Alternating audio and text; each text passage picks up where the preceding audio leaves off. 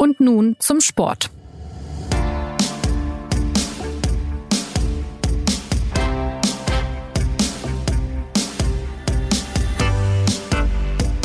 Normalerweise wäre die Tour de France längst beendet.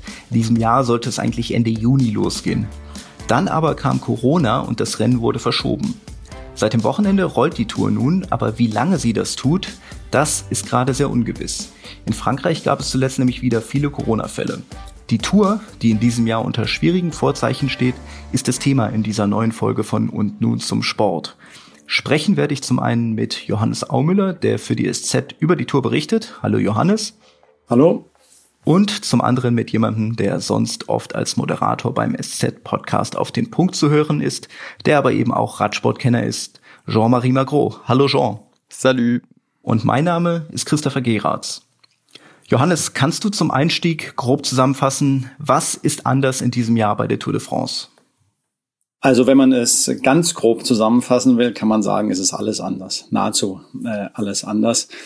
Die Tour de France hat einen ganz besonderen Charakter normalerweise. Ja, sie ist natürlich ein Radrennen, aber sie ist auch ein großes Volksfest. Sie ist äh, der Ferienhöhepunkt äh, ähm, der Franzosen und auch vieler Nicht-Franzosen, die der Tour de France hinterherreisen. Es gibt viele, viele Menschen am, am Straßenrand. Ähm, 10 bis 12 Millionen ist so der, ist so die klassische Schätzung. Man kann sie natürlich nicht ganz genau ähm, zählen. Äh, es gibt das bunte Treiben der Werbekarawane. Es gibt eine ähm, eine ganz besondere Nähe der Zuschauer zu den Sportlern, sowohl in den schweren Anstiegen wie auch beim Start, äh, am Ziel, bei den Mannschaftsbussen, in den Teamhotels und so weiter. Und das alles, alles, was sozusagen atmosphärisch die Tour de France ausmacht, ähm, fällt natürlich dieses Jahr weg. Ähm, die, der Sport als solcher findet statt, die Fahrer und das engste ähm, Teamumfeld. Insgesamt 30 Personen bewegen sich in einer sogenannten Teamblase. Die dürfen zu niemandem außerhalb Kontakt haben.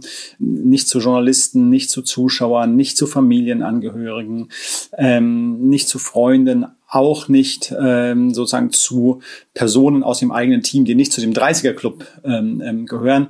Also das ist wirklich eine, das ist ein, ein, ein, ein Wanderzirkus in einer, in einer Blase, der sich da vorbewegt. In, insofern ist es halt einfach eine ganz, ganz andere Veranstaltung, als man es immer erlebt hat. Und die Protagonisten, Johannes, äh, wie gehen die damit um, dass es so eine andere Veranstaltung ist? Also sind die, sind die froh, dass es überhaupt stattfindet? Oder ist es, dass Sie sagen, ja, das ist dieses Jahr wirklich, eigentlich hätte man es auch sein lassen können? Nein, also der, der übergroße Teil ähm, ist froh, dass es überhaupt stattfindet. Ähm, der Hintergrund ist ganz einfach. Äh, es ist der Höhepunkt des, des Radsportjahres und es ist auch das Rennen, das die meiste Aufmerksamkeit ähm, generiert ähm, in der Radsportwelt, in der Sportwelt und auch vor allem ähm, bei den Fernsehzuschauern und den, und den Sponsoren. Also es ist schlicht das Rennen, bei dem es um die Existenz dieses, dieses Sports oder geht oder zumindest vieler Mannschaften und damit in der Folge auch äh, um, das, um die Arbeitsplätze vieler Fahrer und ähm, vieler Mitarbeiter dieser Teams. Deswegen wollten die unbedingt fahren. Das Credo lautete immer, wir, wir wollen unbedingt fahren. Ähm, und selbst wenn die französische Politik irgendwann beschließt, dass gar keine Zuschauer mehr am Streckenrand ähm, äh, sein dürfen, im Moment ist der Zugang ja nur limitiert, aber nicht gänzlich äh, ausgeschlossen. Mm, aber das Credo war, selbst wenn gar keine mehr am Streckenrand sein dürfen, dann müssen wir halt trotzdem irgendwie weiterfahren, weil es so eine gigantische ja, wirtschaftliche ähm, Bedeutung ähm, für den Radsport hat.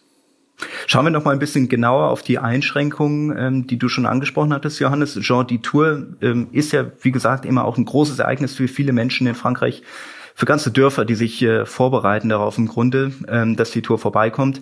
Jetzt gibt es ja äh, diese Einschränkungen für Zuschauer. Wie nehmen die Leute das auf? Und nach den ersten Eindrücken halten die sich auch dran?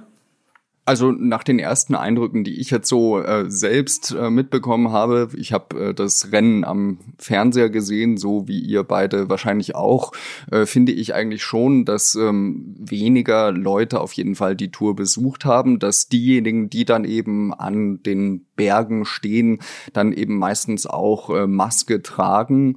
Ähm, es ist ja eben so, dass äh, die Leute nicht mit dem Auto nach oben fahren dürfen, schon gar nicht mit einer äh, Karawane, sagt man auf Französisch, also mit einem Wohnmobil, wie das ja früher eigentlich ähm, gang und gäbe war. Äh, da haben ja Leute oftmals aus den Niederlanden äh, zum Beispiel schon drei Tage vorher auf den Grand Cols kampiert und haben darauf gewartet, dass äh, eben die Fahrer, das Fahrerfeld an ihnen vorbeifahren würde. Das ist in diesem Jahr eben leider so nicht möglich. Ähm, es ist ein sehr komisches Gefühl. Ich kenne die Gegend um Nizza herum eigentlich ganz gut, ähm, dadurch, äh, dass meine Familie von dort stammt und ich hatte mich eigentlich äh, sehr auf den Grand Depart dieses Jahr in Nizza gefreut, ähm, kannte auch äh, die, die Pässe, die zum Beispiel gestern gefahren worden sind, den Colmian und den Col du Turini ähm, und wollte eigentlich da selbst hinfahren. Das ist eben in diesem Jahr sehr, sehr eingeschränkt nur möglich, deswegen haben, haben wir es auch sein lassen. Ähm, aber ähm, trotzdem äh, würde ich sagen, dass man das im Renngeschehen selbst eigentlich äh, traurigerweise kaum gemerkt hat, weil wir uns ja eigentlich alle sehr schnell an diese neue Normalität der wenigen Zuschauer, sei es eben im Radsport oder eben auch im Fußball und in sämtlichen anderen Sportarten gewöhnt haben. Mhm. Die Zuschauer sind die eine Seite, die andere Seite sind eben die bestimmten Corona-Regeln, die gelten für die Teams. Da gab es ja, Johannes, am Anfang ziemliches Hin und Her. Also ähm, erst hieß es, wenn zwei Leute im gesamten Team, also Fahrer und Betreuer beziehungsweise Mechaniker, äh, wenn es da zwei positive Corona-Fälle gibt, dann wird das ganze Team ausgeschlossen. Dann hieß es nur, wenn es zwei Fahrer gibt und dann wieder doch, wenn es Fahrer und Betreuer sind. Warum gab es dieses Hin und Her? Also das erste Hin gab es auf Druck der Teams weil ähm, die salopp formuliert gesagt haben, naja, wenn dann halt der Busfahrer positiv ist, muss ich meinen Mann im gelben Trikot ähm, ausschließen. Das kann doch nicht sein. Es gab dann auch glatt eine Mannschaft, Lotto Sudal, bei der das vor dem Tourstart äh, eine solche Konstellation gab. Zwei Betreuer waren positiv getestet worden und die erwischten dann genau dieses Zeitfenster, äh, in dem die lockereren Regeln galten. Sie haben dann einfach die Betreuer ausgetauscht und konnten starten. Und am Samstag ist das aber wieder ähm, verschärft worden, einfach mit Blick auf die ähm, Entwicklung der Corona-Situation in Frankreich. Äh, man, man sieht ja seit, seit Tagen ähm, anzeigende Zahlen bei den täglichen Positivtests ähm, am Freitagabend, also einen Tag vor dem Start der ersten Etappe waren das 7300. Das ist der, der Höchstwert seit März gewesen. Also nur einmal überhaupt in der kompletten Pandemiezeit gab es mehr Positivtests an einem Tag gegeben. Laut der Tourbosse war es dann sozusagen eine politische Vorgabe, ähm, das wieder ähm, zu reduzieren oder das wieder zu ändern. Okay, und die, die Maßnahmen, die jetzt gelten, haltet ihr die für sinnvoll, Jean? Nun ja, also ich äh, würde es für wenig sinnvoll halten, wenn man, wenn man Masken während des Rennens tragen würde. Äh, so wie es jetzt gerade eben aussieht, dass man äh, bis eben vor dem Start des Rennens und dann eigentlich gleich auch direkt nach Ende der, also nach Ankunft einer Etappe, dann sofort alle Leute eben wieder mit Masken ausstattet. Also jetzt speziell die Fahrer, die Betreuer müssen ja Masken die ganze Zeit aufziehen, selbst wenn sie eben in einem Auto, in einem einem Teamwagen aufeinander hocken, äh, müssen sie die ganze Zeit Maske tragen. Das medizinische Personal muss eben auch im medizinischen Auto die ganze Zeit Maske tragen. Also das ist schon sehr rigide, wie das dort äh, stattfindet. Ich habe jetzt keinen Einblick, äh, inwieweit das dann auch äh, so durchgesetzt wird, äh, wie, wie es eben in den Regularien steht. Aber wenn man den Blick in die Regularien wagt, die man sich eben aufgestellt hat, äh, kurz vor dem Start der Tour, finde ich, ist das schon ein Konzept, das überzeugt äh, und das eben auch funktionieren kann. Ähm, die Fälle von Lotto Sudal könnten eben genau das Gegenteil beweisen. Aber von all den Rennen, die bisher stattgefunden haben, haben wir zumindest keine Evidenz dafür, dass Radsport irgendwie ein Superspreading-Event für das Coronavirus wäre. Johannes, was meinst du, wie realistisch ist es, dass das Feld letztlich in Paris ankommt? Ich halte es wirklich für ähm, unwahrscheinlich. Ähm, und zwar ist dann natürlich weniger der Blick jetzt auf das Feld und das unmittelbare Umfeld entscheidend, sondern ähm, die, das wird schon so sein, dass man das irgendwie ähm, ähm, hinbekommt mit der Testerei, mit diesem strengen Leben in einer in dieser Blase, die ich eben ähm, ähm, beschrieben habe. So ein bisschen wie beim Fußball natürlich auch, wie die wie es die Bundesliga und die anderen Ligen geschafft haben, ihre Saison noch irgendwie ähm, zu Ende zu bekommen. Aber es ist natürlich ähm, das ganze drumherum und die Zahl der Zuschauer Zuschauer ist natürlich viel, viel geringer als in den vergangenen Jahren, ähm, wegen des Appells zu Hause zu bleiben, aber auch weil die Ferienzeit zu Ende ist und so weiter. Aber es sind doch meinem Empfinden nach sehr viele Leute trotzdem ähm, äh, an der Strecke, die auch sehr dicht dann beieinander stehen.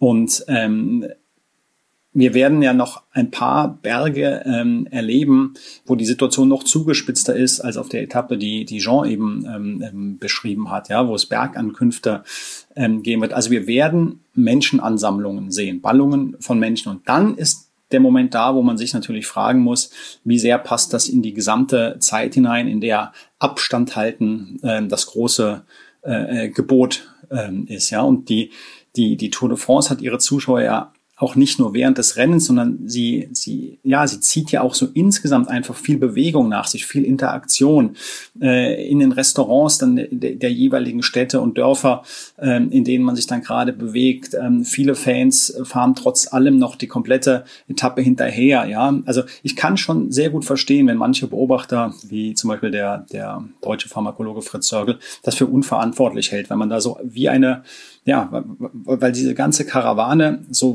verkleinert sie auch sein mag in diesem Jahr, sich halt eben doch durch ein ganzes Land bewegt, was gerade mit ansteigenden, massiv ansteigenden ähm, ähm, Fallzahlen zu tun hat. Ähm, wenn wir es auf der politischen Ebene sehen, äh, die Äußerungen von, von Macron und anderen äh, Politikern, ein, ein, ein zweiter Lockdown oder eine Verschärfung zumindest wird nicht mehr ganz ausgeschlossen. Also und aus all diesen Umständen heraus glaube ich, dass, dass sie nicht bis nach Paris kommen. Gerade nach Paris natürlich, wenn man sich anschaut, wie die Situation in, in, in Paris ist und welche äh, verschärften Maßnahmen ähm, dort gelten. Ähm, ich äh, bin da nicht ganz so pessimistisch. Also ähm, jetzt äh, pessimistisch in dem Sinne, dass ich ähm, glaube, dass die Franzosen mit allen Mitteln dieses Rennen durchführen wollen. Ähm, und äh, da glaube, also ich denke, ähm, dass es auch Signale aus der Politik gab, dass man dieses Rennen, egal äh, wie die, der Verlauf der Corona-Krise in Frankreich denn aussehen mag, ja, bis, bis zum Ende durchgeführt wird. Vielleicht hast du recht, Johannes, vielleicht nicht ganz äh, bis nach Paris, nicht ganz bis auf die Champs-Élysées, ähm, aber ich glaube, es gibt zumindest äh, gute Chancen, dass man mit, dem Abschli mit einem abschließenden Zeitfahren in den Vogesen auf die Planche des Belleville aufhören könnte. Ähm, Paris äh, ist jetzt eben so, so eine Frage, ähm, da gibt es sehr, sehr viele Fälle und äh, da haben wir zum Beispiel auch äh, Ausschreitungen erlebt, erlebt, äh, als es ums Champions League-Finale der Bayern gegen PSG ging, ähm, wo, wo es, also wir wissen ja alle ähm, schon von Bildern der Gilets jaunes und auch schon davor, dass ähm, äh, Paris dafür steht, dass ähm, auch Undiszipliniertheiten dort stattfinden. Da weiß ich jetzt äh, nicht äh, so recht, äh, ob eben die Tour de France wie sonst traditionell eben auch dort auf den Champs-Élysées aufhören wird. Aber ich glaube, die Signale aus der Politik eben auch so deuten zu können, ähm, dass äh, man sich zumindest vorgenommen hat, dieses Rennen eine ganze Weile fortzusetzen und mit möglichst allen Mitteln, ähm, die zur Verfügung stehen, eben auch äh, bis zum Ende zu bringen. Wer müssten so eine Entscheidung denn eigentlich treffen bezüglich des Abbruchs? Die Politik, die Veranstalter? Wer müsste das machen? Also in Frankreich war es ja so, dass ähm, bei der Ligue 1, der ersten französischen Fußballliga, die Politik vorgegeben hat, hat ihr müsst diese Liga jetzt abbrechen äh, und äh, findet eben selbst einen Modus äh, dafür, ob ihr zum Beispiel das Resultat äh, des letzten Jahres einfach hernehmt, äh, damit ähm, eben europäische Wettbewerbe mit französischen Teams ausgetragen werden können, äh, oder ob man, wie man das dann eben am Ende gemacht hat, einen Koeffizient Koeffizienten äh, findet äh, und äh, dann eben doch die sportliche Logik dieses Jahres respektiert. Ähm, aber da hat eben die Politik damals vorgegeben, der Sport äh, ist jetzt eben zweitrangig äh, und muss abgebrochen werden.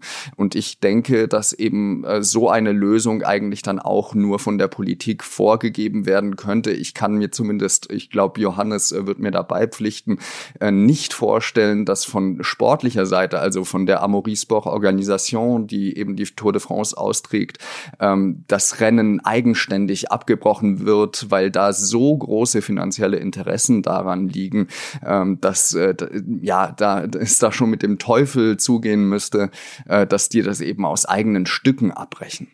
Okay, also wie es weitergeht, ähm, ist jetzt natürlich ein bisschen hypothetisch die Frage.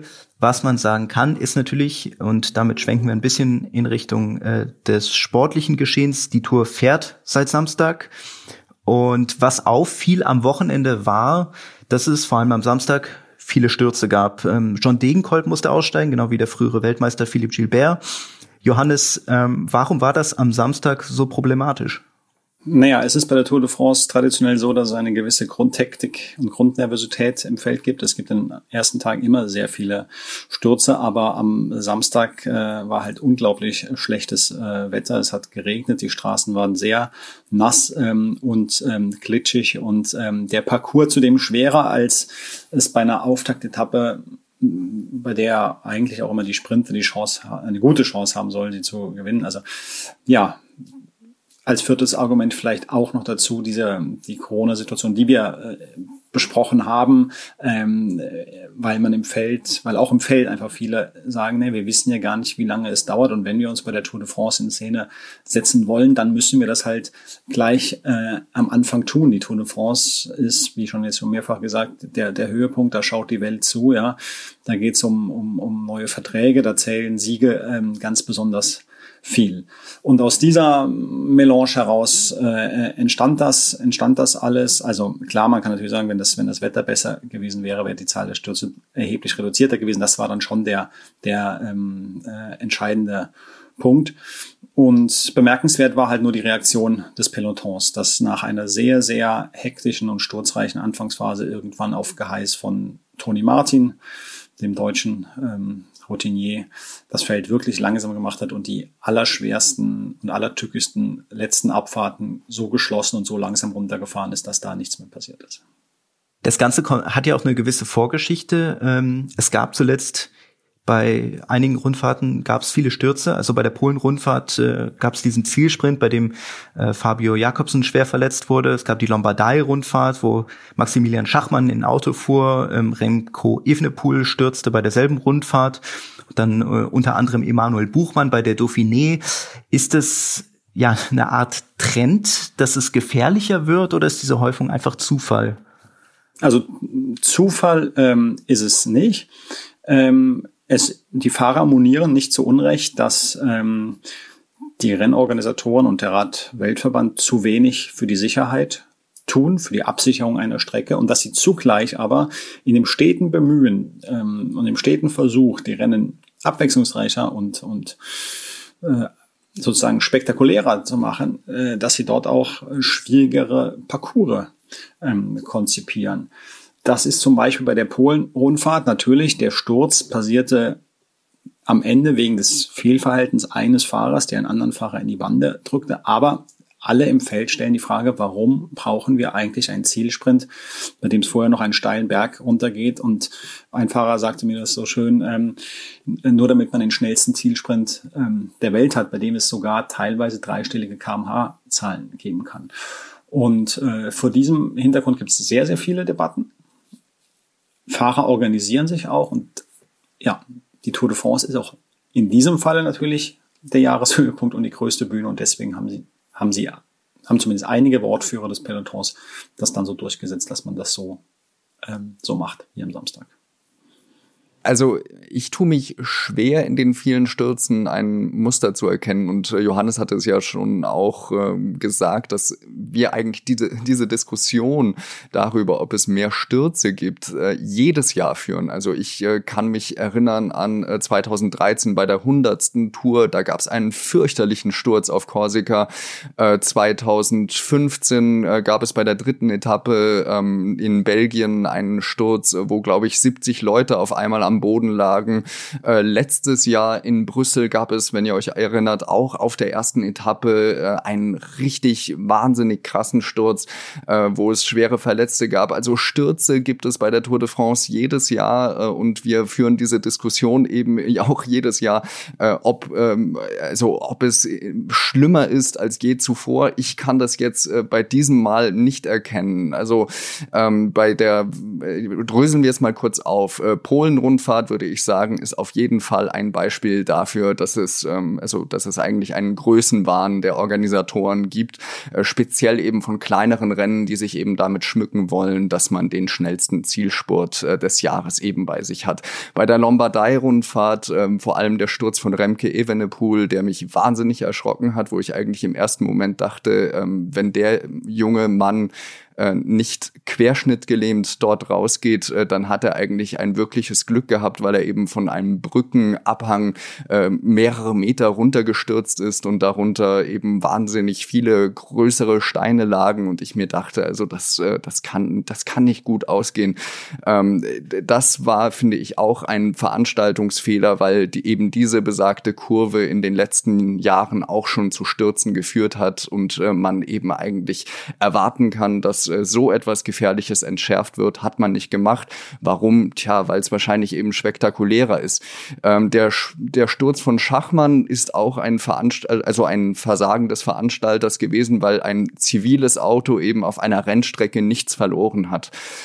Ich würde sagen, bei der ersten Etappe der Tour de France das ist jetzt für mich, äh, du kannst mir da gerne widersprechen, Johannes, kein Beispiel dafür, äh, dass äh, der Veranstalter ähm, sich da irgendwie eine ganz schwere Strecke ausgesucht hat, äh, um eben für großes Spektakel zu sorgen. Wenn man sich die Straßen anschaut, ich kenne die Straßen von Nizza etwas, das sind wunderschöne Straßen, ähm, teuer, teuer erbaut äh, und äh, wenn Sonne eben scheint, ganz wunderbar zu fahren und das Glück, was man eben in Nizza hat. Meistens scheint da auch die Sonne, nur in den letzten, also und äh, zwar so gut, dass in den letzten zwei Monaten überhaupt kein Regentropfen eben in Nizza gefallen ist. Und was dann natürlich passiert, wenn es dann eben einmal schüttelt, äh, schüttet, ist, dass der ganze Dreck aufgespült wird äh, und es dann eben noch glitschiger ist und äh, die ähm, ja, Leute im Zero Seas, also im sechsten Departement von Frankreich, haben eben so die Eigenart, äh, wenn man Straßen baut, äh, dann ähm, ja,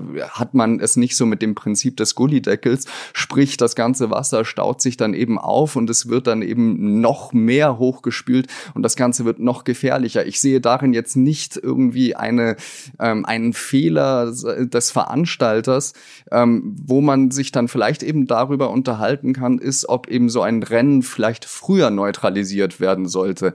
Aber da sagen dann eben, glaube ich, im Fahrerfeld äh, genauso viele, äh, wie da, wie sich, äh, also sehr viele haben sich gewünscht, dass eben so ein Rennen früher neutralisiert wird. Aber es gibt, glaube ich, eben auch sehr viele Leute, Rolf Aldag habe ich zum Beispiel dazu gestern auf Eurosport gehört, die eben sagen, Leute, wir fahren hier ein Rennen äh, und ähm, mir ähm, geht diese Neutralisiererei gehörig gegen den Strich, äh, weil äh, eben Leute, die besser herunterfahren, dann eben einfach ein Vorteil in so einem Rennen genommen wird. Also bei der Formel 1 fragen wir ja eben zum Beispiel auch nicht, wer besser im Rennen, äh, wer besser im Regen fährt und wer nicht, äh, sondern äh, da ähm, also wird das Rennen vielleicht eben dadurch sogar noch spannender. Also das ist jetzt nicht meine Position, sondern ich äh, sage eben nur, dass es eben diese Position auch im Fahrerfeld gibt. Naja, also die Frage von, ähm, von Christopher eben äh, zielte ja ab auf die, auf die Vorgeschichte. Ähm, und äh, du hast ja selber ähm, die drei Stürze aufgedröselt. Man muss als vierten größeren Sturz der vergangenen Wochen dazu noch einen Sturz äh, auf den, äh, eine Etappe der Dauphiné-Rundfahrt, einem Vorbereitungsrennen erwähnen, als ja. mehrere ähm, gute Gesamtfahrer ähm, zu Fall kamen auf einer Straße, die von denen, die dabei waren, als wirklich Naturstraße voller Kies, voller Schlaglöcher geschildert wurde. Und ähm, absolut dein, unverantwortlich. Dein, dein absolut genau. Und damit haben wir, weil ja auch alle von dir aufgedröselten Fälle äh, ähm, äh, als Veranstaltungsfehler klassifiziert worden sind, damit haben wir also binnen kürzester Zeit wirklich vier ganz, also vier äh, Punkte, wo die Fahrer völlig zu Recht Kritik daran üben, äh, wie mit ihnen und wie mit ihrer äh, Sicherheit äh, umgegangen worden ist. Und äh, da muss sich einfach ganz gravierend etwas ändern. Und das wäre einfach nur, so kamen wir ja zu dem Punkt der, der ersten Etappe, das war ja die Vorgeschichte, wirklich die prägende Vorgeschichte. Ich glaube, wenn es diese ganzen Stürze nicht gegeben hätte, hätte sich auch das Fahrerfeld am Samstag ähm, ähm, anders verhalten. Ja, die konkret die erste ähm, Etappe, hatte ich ja selber gesagt, entscheidend war natürlich das Wetter, das nicht mal die, die Tour de France äh, beeinflussen äh, können. Mancher aus dem Fahrerfeld, Max Walscheid zum Beispiel, der, der deutsche Sprinter, der seine erste Tour fährt, hat schon auch gesagt, naja, für eine erste Etappe äh, und dem Wissen darum, dass es immer so nervös ist, sind da schon ganz schön tückische Abfahrten da, äh, da gewesen. Also da, selbst da gab es kleine, leisere Stimmen, aber man muss es einfach in diesen gesamten Kontext ähm, einbetten. Und ähm, insofern fand ich es dann auch sehr bemerkenswert, wie gestern äh, oder am Samstag einfach die Reaktion des Feldes äh, in diesem Moment, äh, Tony Martin hat es ja, hat's ja deutlich gemacht, sagen, jetzt machen wir langsam. Und eine einzige Mannschaft, äh, nämlich Astana, hat versucht, sich dem zu widersetzen und die haben gleich dafür gebüßt, weil ihr Kapitän Lopez in einer, in einer Kurve quer über die Straße geschlittert ist und gegen, gegen ein Verkehrsschild, was am, was, am, was am Straßenrand stand. Also man muss da wirklich ähm, ähm, unabhängig jetzt davon der, von der Frage, wie, die, wie, die, wie der Parcours der ersten Etappe bei der Tour war, das ist nachrangig, aber man muss insgesamt einfach einfach da den Fahrern sehr viel Respekt, finde ich, äh, zollen, ähm, dass sie sich so klar jetzt da positionieren und ich finde, es muss sich da auch wirklich, wirklich was ändern. Nach Jahren, in denen man immer dieselben Fragen diskutiert, sind da aus meiner Sicht jetzt der Weltverband und die, und die Veranstalter wirklich in der Pflicht. Es darf keine solche Etappe, äh, keine solche Abfahrt wie auf der Dauphiné-Etappe geben. Es darf keine ungesicherten Mauervorsprünge geben in einer Kurve, die berüchtigt ist. Ähm, es darf natürlich überhaupt gar keine zivilen Autos auf, dem, auf der Rennstrecke geben und es darf auch einfach keine Bergabfahrt-Sprint mehr, mehr in Polen geben. Johannes, du sagst, es muss sich äh, was ändern. Trecken ja die ziemlich deutliche Kritik aus dem Fahrerfeld, äh, trägt die dazu bei, dass sich vielleicht dann auch was ändern wird? Ein, ein großes Problem im Radsport ist, dass es sehr viele Partikularinteressen gibt und dass die, dass die Radprofis kaum eine organisierte Stimme haben. Also es gibt eine Organisation, die sogenannte die, die CPA, die einzige vom Radweltverband anerkannte, ich sag mal, Fahrer Organisation, wird dann auch gerne Gewerkschaft genannt, aber die ist schon mal sehr komisch, würde jetzt zu lange führen, wenn man das im Detail aufklärt, aber sehr komisch in ihrem ganzen Aufbau. Viele Fahrer fühlen sich überhaupt nicht vertreten ähm, äh, von der von der CPA. Gianni Bugno, früherer italienischer ähm, Fahrer, war da der Mann, der das der das geprägt hat. Und ähm, von daher ähm, ist die Frage, wie die, wie die Fahrer sich tatsächlich, tatsächlich organisiert bekommen, um da ihren, ähm, um da ihren Einfluss geltend zu machen. Und ähm, solange sie nicht sozusagen in den Debatten hinter den Kulissen ähm, da eine, eine, eine mächtiges oder, oder, oder viel Macht haben, ähm, ganz kurzer Einschub, was man ja auch ein Stück weit verstehen kann, ja, weil, weil die Sportler immer im Zwiespalt sind, sozusagen zwischen, naja, in erster Linie übe ich doch mal meinen Sport aus und dass irgendwie die Rahmenbedingungen sicher sind, dafür gibt's doch wirklich nur mal Funktionäre und, und, und Veranstalter. Ähm, Einschub, Einschub zu Ende. Aber solange diese, die, diese, diese Macht da nicht gegeben ist, machen sie es halt im besten Falle so, wie sie es am Samstag gemacht haben, indem sie sagen, okay, jetzt ist mal ein Moment, da zeigen wir mal, alles geht halt nicht, ja. Sicherheit ist wichtiger dann als, als die, als die, als die ganz schnelle Fahrt auf so einer klitschig nassen Abfahrt. Man, man muss natürlich auch noch dazu erwähnen, dass solche Bilder ja oft erwünscht sind und, und das schon seit Jahrzehnten. Also es gab schon Bilder von einem blutüberströmten Raymond Poulidor, dem dann die Herzen erst recht eben zugeflogen sind, genauso wie eben dann später von einem Bernard Hinault und gestern hat, also vorgestern, ähm, wenn ihr das Rennen gesehen habt, gab es dann ja eben auch äh, die, ähm, ja, also die Wunden, äh, die dann eben geleckt wurden quasi von äh, Pavel Sivakov auf äh, dem jungen äh, russisch-französischen Fahrer oder eben gestern David Gaudu, der, der am Vortag schwer gestürzt war und dann schon gleich äh, auf den ersten Metern, wo gar nicht noch so, gar nicht so richtig angezogen wurde, hinten äh, eben beim medizinischen Wagen äh, sich versorgen hat lassen. Ähm, das sind ja so Bilder, die, die auch gefördert werden und äh, wo dann eben auch in den sozialen Netzwerken äh, steht, ähm, wie großartig, äh, dass diese Leute so auf die Zähne beißen und äh, das ist Courage, das ist Mut äh, und äh, es ist so fantastisch, wenn die eben weiterfahren und das äh, Ziel haben, nach Paris zu kommen. Äh, also das wird ja, das wird ja eben auch alles äh, befördert. Insofern ähm, glaube ich, ähm, dass, äh, dass wir da auch so ein bisschen leider in so, in so einem Hamsterrad drin sind, weil wir eben diese Heldenbilder der Leute, die auf die Zähne beißen, äh, eben auch alle so herbeisehen. Ein Max Schachmann fährt mit einem gebrochenen Schlüsselbein mit. Ähm, das ist auch so eine Geschichte, ja. Also das, äh, das, äh, die, die Tour de France äh, zeigt uns da eben oder hält uns da eben auch den Spiegel vor, was für ein Verständnis wir eben vom Leistungssport und vor allem eben von einer Leistungsgesellschaft als solche eigentlich haben. Lasst uns abschließend noch auf die Fahrer schauen, beziehungsweise wir reden ja jetzt am Montagvormittag. Morgen am Dienstag ist die erste Bergankunft. Da könnten sich die Top-Favoriten das erstmal zeigen, beziehungsweise auch das erstmal schwächeln. Wenn ähm, wir auf die Favoriten dieser Tour schauen, welche Namen fallen euch da ein, Jean?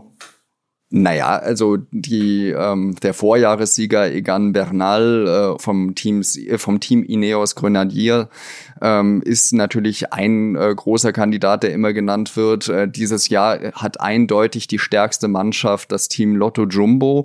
Äh, die haben zwei Fahrer aus meiner Sicht, äh, die sehr wohl um den Sieg mitfahren können. Primoz Roglic, äh, der frühere Skispringer, wird da immer wieder genannt, ähm, den ich aber vielleicht gar nicht mal so weit oben auf dem Zettel habe wie seinen Teamkollegen Tom Dumoulin, der auch schon äh, Giro, äh, den Giro und äh, wenn ich mich recht erinnere, auch eine Vuelta gewonnen hat, ähm, der in den letzten Wochen eigentlich eine sehr aufsteigende Form zeigt. Ähm, gegen Primoz Roglic äh, war einer derjenigen, die in dieser vorhin ähm, besagten richtig gefährlichen Abfahrt beim Vorbereitungsrennen Criterium du Dauphiné gestürzt ist, bei dem man noch nicht so ganz weiß, äh, wie der eben im Hochgebirge klarkommen wird, ob äh, sich da eben dieser Sturz auswirken könnte.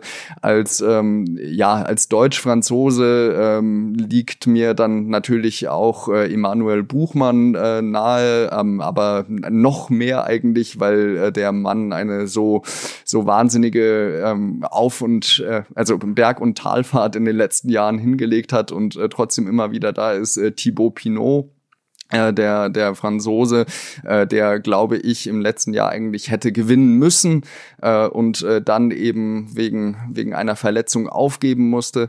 Äh, also das sind für mich eigentlich so die fünf Kandidaten, äh, die sich um den Sieg streiten werden. Ähm, von den anderen äh, glaube ich eben nicht, dass die dass die es mitbringen aufs Podium in Paris oder wo auch immer dann das abschließende Podium sein wird, äh, zu steigen. Johannes, wen siehst du vorne?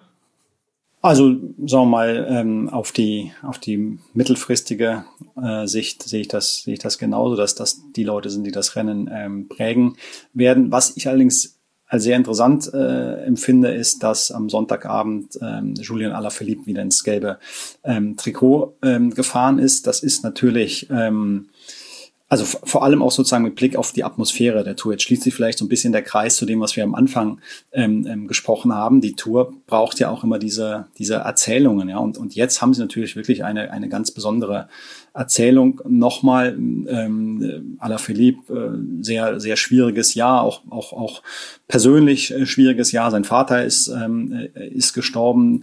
Ähm, er ist ohnehin so äh, der, der Held äh, oder, oder der Liebling eigentlich der Radnation.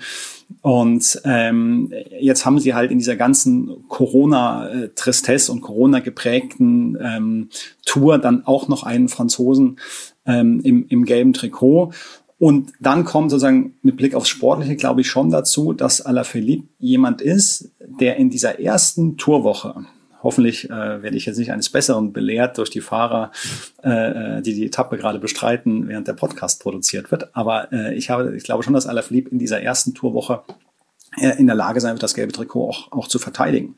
Es stehen zwar die Bergeinkünfte an, von denen du ähm, geredet hast, es wird über, überhaupt eine unglaublich schwere erste Tourwoche, aber das ist genau das Terrain, was Alaphilippe eigentlich, ähm, was eigentlich liegt. Ja, das äh, hat er auch schon im vergangenen Jahr gezeigt, als er, als er zwei Wochen lang das gelbe Trikot verteidigt hat. Also die die die ganz hohen Pässe in Pyrenäen Alpen, die liegen ihm nicht, aber aber alle Schwierigkeiten darunter, da kann er mithalten und von daher glaube ich, dass es äh, sozusagen, dass das eine dass, dass er die erste Tourwoche sehr stark prägen wird, im gelben Trikot ähm, sein wird. Ähm, ja, und dann stehen wir irgendwann wieder vor der Frage, wie lange fahren sie eigentlich? Also von daher, Alaphilippe ist wirklich einer, den man noch irgendwie in dieses ganze, in diese ganze ähm, Personendebatte mit reinnehmen sollte. Gut, dann ähm, danke ich euch beiden für eure Einschätzung. Morgen ist, wie gesagt, die erste Bergankunft. Ähm, man muss sehen, wie lange diese Tour gehen wird. Ich glaube, das kam aus dieser Diskussion heraus. Ähm, danke euch fürs Mitmachen. Wenn Sie äh, Fragen, Anregungen, Kritik haben, gilt wie immer, schreiben Sie uns an podcast.sz.de. Bis zum nächsten Mal.